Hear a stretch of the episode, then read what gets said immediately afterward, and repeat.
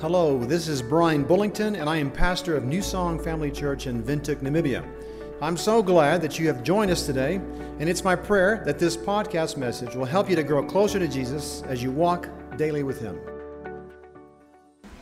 20 years ago, um, I did not wear glasses, did not need to wear glasses. This morning I have contacts uh, in so that I can read, so I can see. Uh, 20 years ago, I could see without any aids whatsoever and uh, but uh, not not not today. Uh, Shane, thank you for that. I wanted you to uh, hear Shane because uh, I think Shane, in, in, such a tremendous way, uh, exemplifies how God can can come to a life and transform lives. from day one of this church and day one of any kind of student outreach that we ever did before the church was planted, the goal was to lift up Jesus higher than anything else. Uh, this this uh, was never, never about me or about Dana or about any one person. It was about Christ. Because only Christ can come to us when we're utterly helpless and help us out. And so I'm so grateful, so, so grateful to Jesus who takes care of us, who comes to us at our point of need.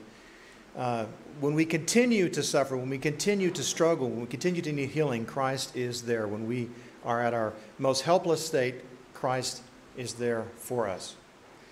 Um, I, when, when this church uh, began, uh, was very aware of my humanity and my tremendous need of Jesus Christ. And one of the goals we had for this church was that it would be a church that would lift up Christ over any one person, that it would, it would lift up Jesus, who would invite people to be transformed. We are convinced still, after all these years, that only Jesus Christ saves that only Jesus Christ can transform. Uh, the church officially launched in, in November the 4th, uh, 2001, just after, of course, you know, a, a, world event where the Twin Towers were, were blown away by these two planes. And um, so the world at that stage was kind of thinking about uh, what kind of world they were living in, wondering if this was a safe place to be. And uh, in those days as well, there were a lot of books that were being written and uh, very famous books on grace. Uh, it was kind of the popular thing to do in those days was to read books on grace. People were passing books to each other. Have you read this book on grace? Have you read this book on grace? And so I have my collection of grace books. And so much of the sermon that I preached on November the 4th, 2001, was about uh, grace in reference to a lot of these people that I was reading at the time. We uh, were so aware when this church began that we were a group of people who desperately needed Jesus more than anything else. Matter of fact, when we started talking about naming this church, I suggested that we call the church uh, Muesli Church. Muesli because I really felt like we were a collection of nuts, fruits, and flakes, and I feel like it would really be, you know, great representation of, of who we are. Uh, and then uh, my wife suggested we call it New Song Family Church because of the idea that Christ has given us a new song when He changed our lives uh, out, of, out of Psalms. And, and uh, so New Song Family Church stuck. Uh, but I, I still maintain that we are a bunch of nuts, fruits, and flakes who desperately need salvation, who continue to need God's healing and God's transforming power in our lives. This church, the goal was, was was never to take active members from other churches.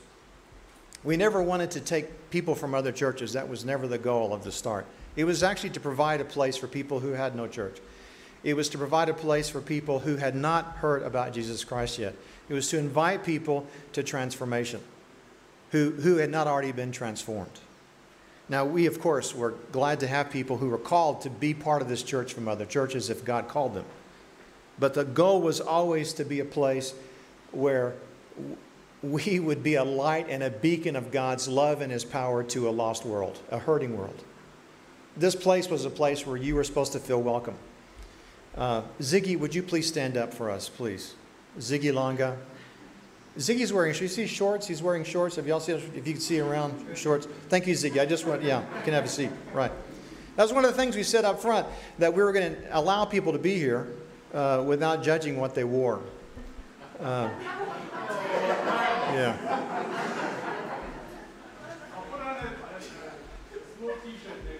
Please, no. I, and I, we really, uh, not only do we not judge Ziggy this morning, but we actually really love the way you look this morning, okay? Yeah, I really like the way. I wish I was wearing shorts and a shirt this morning. I should have. I should have worn shorts this morning. Shorts welcome at New Song Family Church. And bring your heart, just as it is. Come and uh, hear about the good news of Jesus Christ. That, that's, that's the hope. We want to continue to be that way. If I look back 20 years, I mean, we just now have passed through, we're still passing through this season of, of, of hurt and where we need healing. Uh, not too different than 20 years ago. Uh, we're, we're still people who desperately need Jesus Christ. And, and, and one thing that we know for a fact, 100%, the reason why we're preaching on grace today is because Jesus Christ is still the only solution. There is no other solution. And, and it's a real good solution. It's not just some talk. Uh, Jesus isn't just some name that we throw around. It really is real help. I think we can stand firm today after these years and say, no, Jesus is still the same. Jesus has never changed. Jesus still changes lives. I can tell you with total confidence that in the darkest moments, Jesus Christ can be there for you. There's no place so deep that Jesus doesn't go deeper. And that's the invitation to anyone who's hurting. He says, Come. He says, Come and let me transform you. Receive my love. Be transformed. Let Christ change you. Paul, the writer in Romans 5, verses 6 through 8. I think we have. Oh, Anatita, thank you. Anatita's running our, our projector. Thank you. Yeah. Would you read it with me this morning? When we were utterly helpless, Christ came at just the right time and died for us sinners. Now, most people would not be willing to die for an upright person. Through someone might perhaps be willing to die for a person who is especially good. But God showed his great love for us by sending Christ to die for us while we were still sinners. You see, Jesus Christ came to us not when we were perfected already, but we were still imperfect. And he invites us to his banquet. He invites us to fellowship with his son and to enjoy him and be transformed. That's the invitation of Christ. That's grace. Jesus coming to us when we were utterly helpless, when we had nothing. And he says, Come. You see this pattern all throughout Scripture, through the Old Testament and the New, of God coming to redeem his people. I can, this morning, I, I, won't spend the time, but so many passages in the Old Testament. We tend to think of the Old Testament as this judging, you know, the, the book of the law, but, but actually, it is a story, the, the, the, the preamble, the beginning, the introduction to the Messiah. It is the prophetic messages and stories that lead us to salvation. The Old Testament is a book also about grace that moves us into the New Testament, we begin to see these stories of, of the actual Messiah who's arrived. Matthew 22, uh, Jesus trying to explain uh, in the best way possible that he loves them, that he came to save them, that he came to help them, tells this incredible story. He's trying to explain this is what it's like to be part of my kingdom. The kingdom of heaven is this, Matthew 22. And it's not on the slide. I'm just going to tell you the story. He told this story that the kingdom of heaven is like a wedding feast, that a man prepared a wedding feast for his son. When the feast was ready, he sent out his servants to go and invite them to the banquet. But they refused to come. Everyone who had been invited to the banquet refused to come. So he sent other servants to tell them, The feast is being prepared, the bulls are fattened, the cattle has been killed and everything is ready. Come to the banquet. But the guest he had invited ignored him, and they went their own way. Some to the farm, some to their businesses. And then there were others who were invited to the banquet that, that grabbed his servants and, and, and insulted them and even killed some of them.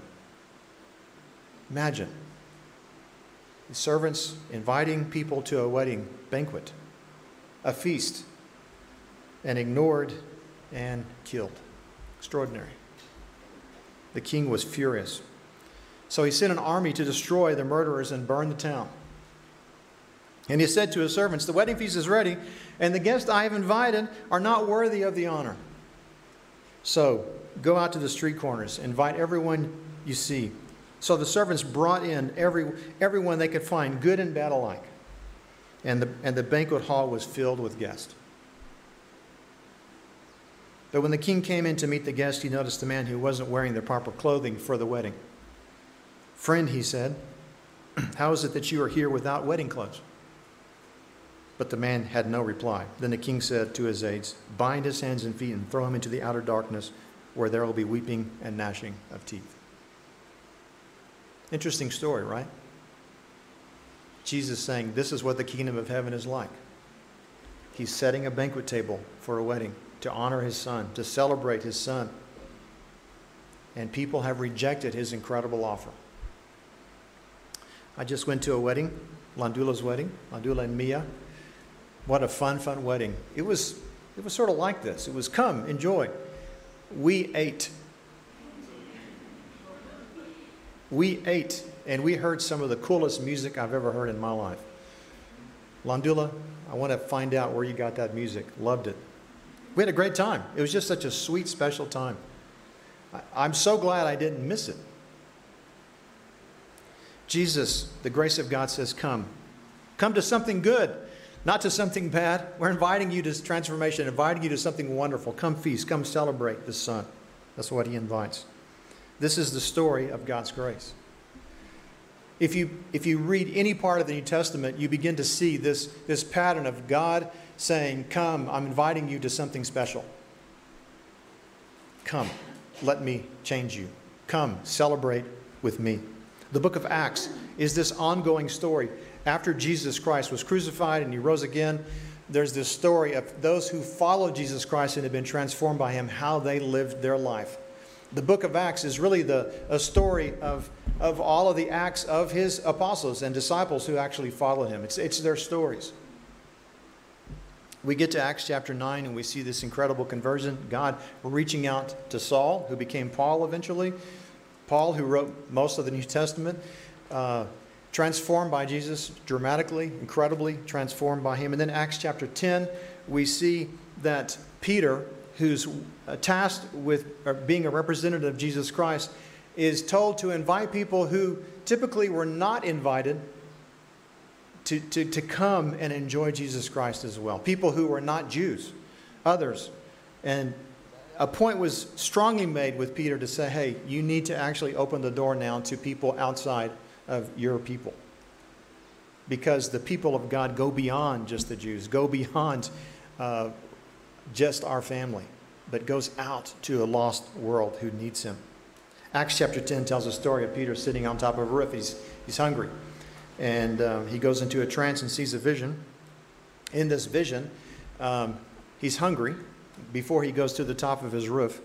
And uh, while he's there, he has this vision of, of these, this blanket being lowered down with all kinds of animals for him to eat. A lot of which he was not allowed to eat as, because he was a Jew. And he said, No, I can't. The angel said, Kill and eat. And Peter said, No, I can't. I've, as a Jew, I'm not allowed to eat some of that. This blanket was lowered down three times with, with food that typically he would not be allowed to eat. And every time he refused.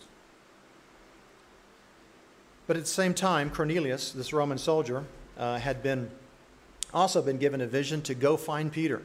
And so he sent servants and he sent uh, one of his soldiers out to find Peter and invite him so he could hear the truth. Cornelius has a vision, Peter has a vision, and then the servants and this Roman soldier meet at the front door in Joppa of Peter's house. Peter opens the door, Peter comes out. God has told him to go with these people and to do whatever they ask. Although they weren't Jews, Peter instantly invited them in. Uh, they spent the night, and then the next day they went on their journey. Got to Cornelius' house, and, Jesus, and, and Peter shared the gospel of Jesus Christ with that whole family.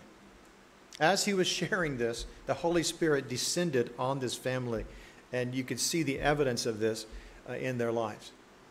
Peter made this statement at the end of that encounter. He says, If the Holy Spirit uh, loves these people, who am I to actually forbid them from actually becoming children of God?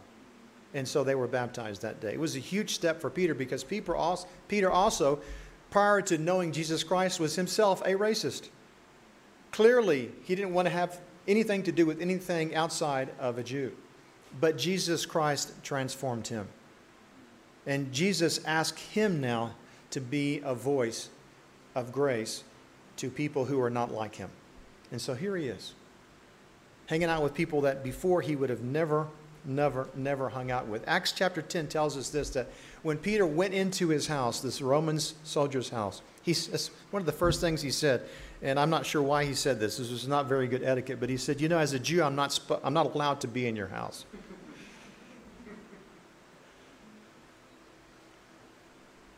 But if God loves you,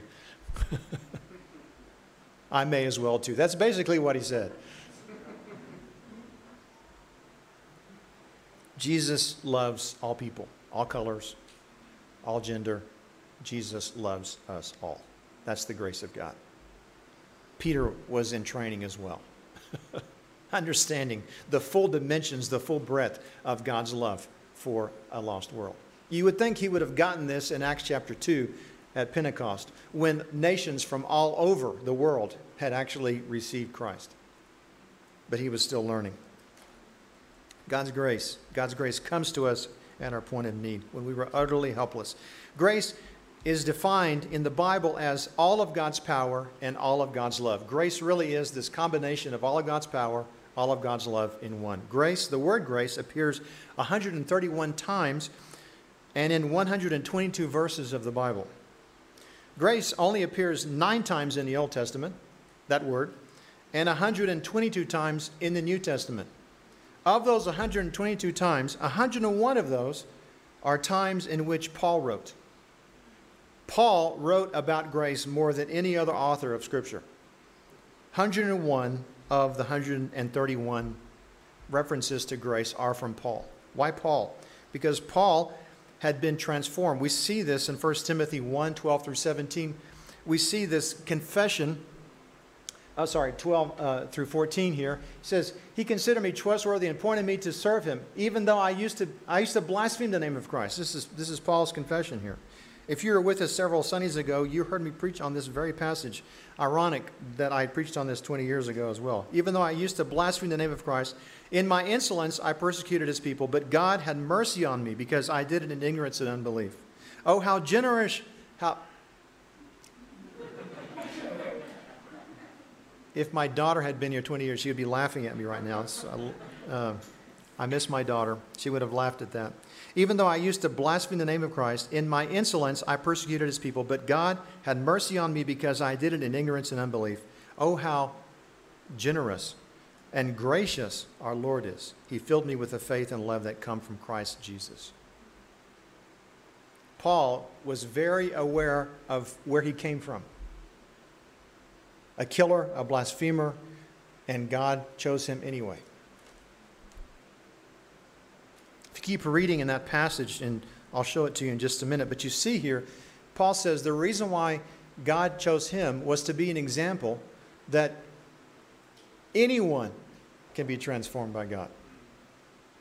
That, that God actually chose the worst of sinners to be an illustration of the kind of work that he can do. God chooses the worst of sinners and transforms them. last, last week uh, in YWAP, we spoke about the, Mark chapter 4, the demoniac, uh, the guy who was hanging around in the graves, who ran to Jesus for help, and Jesus changed him. A man who ran around naked, cutting himself out of his mind. And Jesus was able to change, to change him and transform him. Uh, these are the kind of people that, that God can change. And these stories that are included in the New Testament throughout the Bible are these pictures that God can take anyone, regardless of their background, and transform them. The story is told of a girl who was raised in a home with parents who actually loved her, but a little bit old fashioned. They would overreact to her nose ring. They would overreact to her music and her choice of friends. She would respond to them by saying, I hate you. I hope your kids have never told you that before. Her father would always try to reassure her of, of his love and also discipline her. She began to have dreams of running away. And then, when she was grounded, that you know, the hundredth time, she decided to leave. She left. She got into a life of prostitution, and for a while there, she was making big bucks. Had the most expensive and wealthiest clients until she got sick. And when she got sick, her handler actually just set her aside, and all of a sudden she found herself sitting alone, dying, poor, alone, all by herself. And she said, Maybe I need to go back and see my parents. So she decided to contact her parents and say, i want to come visit. And these were the days without cell phones. And so she left a message on her parents' answering machine at their house. It says, I'm coming in a bus, I'm coming this day. She was on the bus driving, she was thinking, I wonder if they're going to actually, if they still live there. I wonder if they're going to welcome me when I get back. And she began to have second thoughts about this whole decision of hers to go back home.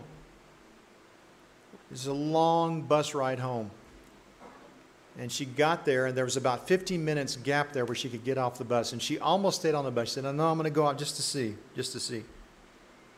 She got off the bus with her one bag, and she walked into the bus terminal. And inside the bus terminal were her family of over 40 people with a banner saying, Welcome home, with goofy hats and with whistles blowing and saying, Welcome home, welcome home.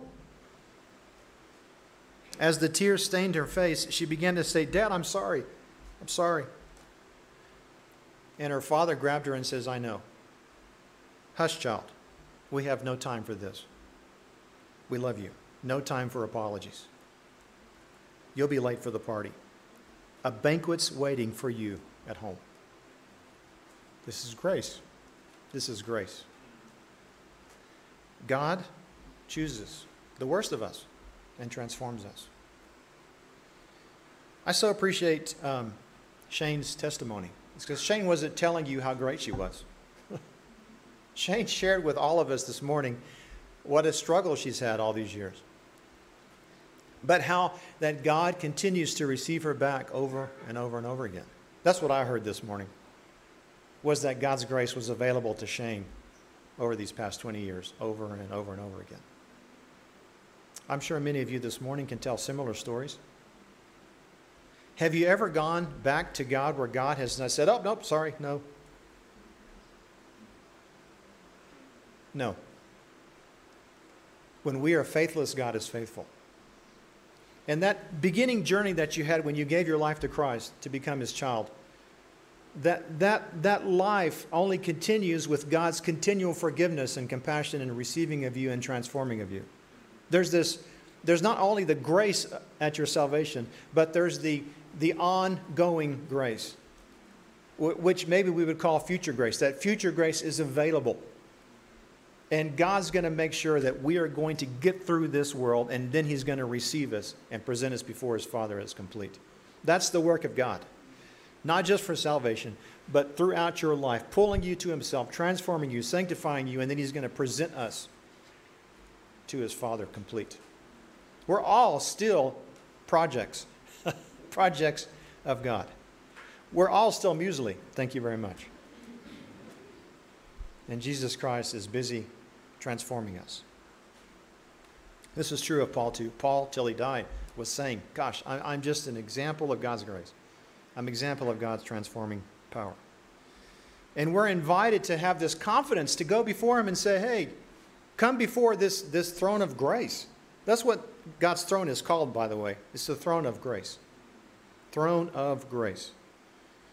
So he rules with this compassion and welcoming and transforming power. All of God's power, all of God's love is what he reigns with. Hebrews 4:16 says this, "Let us then with what? Confidence draw near to the throne of grace that we may receive mercy and find grace to help in time of need." Jesus invites you to come to him to be changed over and over and over again. And we need to have confidence to come before him. God chooses the worst of sinners and changes them to become a light to others. Our hope at New Song Family Church is that you, having been transformed by Christ, would then become one of the many lights in this church. And let me just say this the strength of any church the strength of any church that follows Jesus Christ is that each person who's a part of this church is a reflection of transforming power of Jesus Christ. that you would be a light of God's power and God's love to a lost world. As we have been changed, then we are also sent out to be a light to others, to be that transforming message of hope. Not that we are their hope, but that we point to Christ who can change and transform. That's the hope of this church. That's my hope for this church. Paul said it well, 1 Timothy 1 15 through 17. Look at verse 16 on the screen. But God had mercy on me.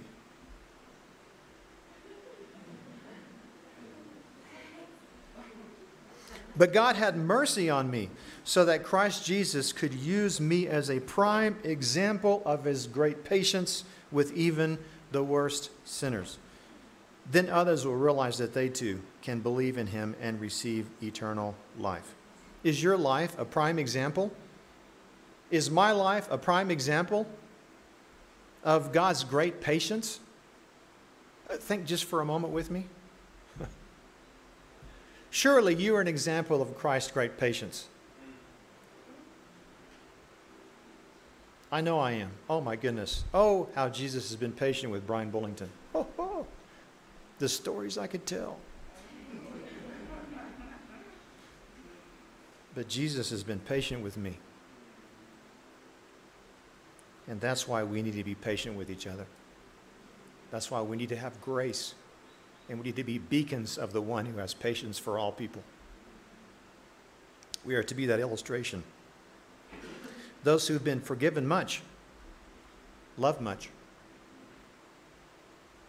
It's a story of the, the lady who came to Jesus and anointed him before he was crucified, who broke an alabaster of perfume on him and, and, and cleaned his feet with her hair and her tears. This incredible show of affection. And this is what Jesus said about her. Luke 7, verse 47. I tell you, her sins, and they are many. Dr. Luke puts that there. I t- uh, see that. Just, uh, pause just for see that, please. I tell you, her sins, and they are many, have been what? Forgiven. So she has shown me much love, but a person who is forgiven little shows only little love. I think that's why we wanted New Song to be this kind of a place where people who had sinned a lot could feel welcome. Is because Jesus Christ can forgive a lot. And people who've been forgiven a lot love a lot. And, and that's the hope a bunch of nuts, fruits, and flakes, forgiven a lot, who love and forgive a lot. That's really, really the message of Christ. There's a lost city in Windhoek Steel. So many people who've never heard the good news of Jesus Christ, who desperately need this message. It's an urgent message. And Christ has made us those ambassadors. 2 Corinthians 5 says this in verse 21 for God made Christ, who never sinned, to be the offering of our sins so that we could be made right with God through Jesus Christ. We are Christ's ambassadors, making his appeal through us. We speak for Christ when we plead, Come back to God. 2 Corinthians 6 1 through 3. Verse 3 specifically, we live in such a way that no one will stumble because of us, and no one will find fault with our ministry, because we want people to actually see the grace of God. 1 Peter 4, verses 7 through 11. Specifically, verse 10. As each has received a gift, use it to serve one another as good stewards of God's what? Of God's varied grace. Our, our responsibility as the church is to be these, the vessel of God's grace to a lost world in all of its forms. What separates us from other religions in the world? What separates us? We offer grace. The world and all other religions either add to or take away from Jesus Christ. The church offers Christ grace. That's what sets us apart. That's what makes this different. Gordon MacDonald, who wrote the book Ordering Your Private World, he's 83 years old now. He was a, a well known pastor. Another book of grace that I read in those days. Uh, he was a pastor. He wrote uh, all kinds of books. And after he wrote this book of, entitled Ordering Your Private World, had a sexual affair, uh, cheated on his wife. But he confessed his sin, came to the church, and went under church discipline. And he was restored. And after he was restored by the church, went through the healing and process of reconciliation with his church, he wrote another book. And in his book, this is what he says The world can offer almost anything as well or better than the church. You need not be a Christian to build houses, feed the hungry, or heal the sick. There is only one thing the world cannot do it cannot offer grace. David Seamands, the author of Healing Grace, incredible uh, counselor, pastor, this is what he writes. Says, Many years ago, I was driven to the conclusion that the two major causes of most emotional problems among evangelical Christians are these the failure to understand receive and live out God's unconditional grace and forgiveness, and the failure to give out that unconditional love, forgiveness, and grace to other people. We read, we hear, we believe a good theology of grace, but that's not the way we live. The good news of the gospel of grace has not penetrated the level of our emotions. What he's saying here is that the greatest problem of the church is not receiving grace and not giving grace. There's no other greater problem. Philip Yancey, in his book, What's So Amazing About Grace? Have you read that book? Great book. This is what he says The notion of God's love coming to us free of cha- charge, no strings attached, seems to go against every instinct of humanity. The Buddhist Eightfold Path, the Hindu doctrine of karma, the Jewish covenant, and Muslim code of law. Each of these offers a way to earn approval. Only Christianity dares to make God's love unconditional. You can hear, you can hear from these authors this, this need, this cry for God's forgiveness, something different than the world offers. And, and, and that's where I stand before you today, is still in desperate need of Christ, still in desperate need of something that I cannot do for myself that only Christ can do for me. I need it today, I will need it tomorrow. I will continue to need it, to need Him until I see Him face to face. I cannot do anything without Him. I can tell you the day that I discovered God's grace in my life, if you've been part of this church any length of time, you've heard me share my testimony, but it goes sort of like this. I'd been trying to come to God for years.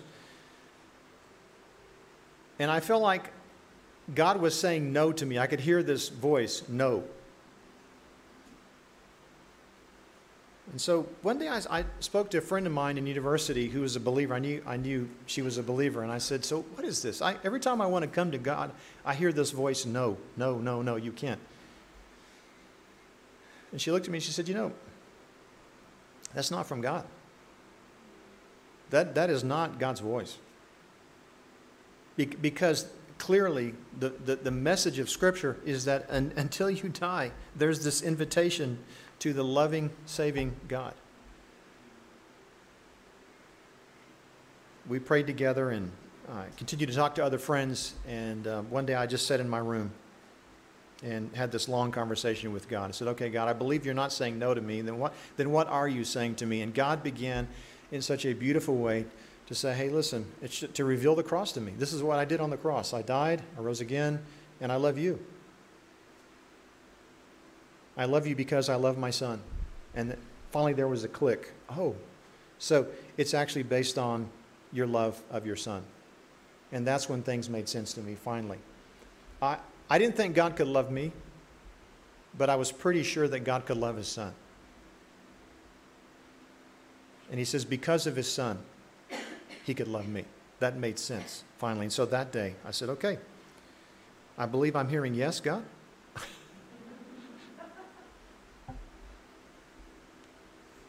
and I gave my life to Christ. And my life has never been the same. Absolutely never been the same. I, my, my story could be very much like Shane's ups and downs, different things in my life, but God has been faithful to bring me along with His peace. He gave me peace that day, continues to give me peace. He gives me joy. Pulled me out of a deep, deep pit of depression. Do you live in fear of never doing enough? Or do you live in gratitude, knowing that enough has already been done for you? Do you worship to impress God? Or do you worship to thank God? Do you do good deeds in order to be saved? Or do you do good deeds because you're saved? Do you pray, God, I thank you that I'm not like other people who steal, cheat, or take part in adultery? Or do you confess, God, have mercy on me, a sinner? Today, Jesus invites you, uh, the God of grace, he invites you to his banqueting table. And uh, I think we have a choice today, like every day. We can ignore him, be about our business, and miss out on the banquet, or we can say yes. I wonder today if there are people here in this church this morning attending who've never actually given their lives to Jesus and been, cha- and been, and been transformed. And if so, you need to actually come to Him today. You don't need to delay. God invites you to be transformed by Him. I want to ask uh, Rico to come up, our one man band. And we're, we're, we're going to try to woo you with music this morning.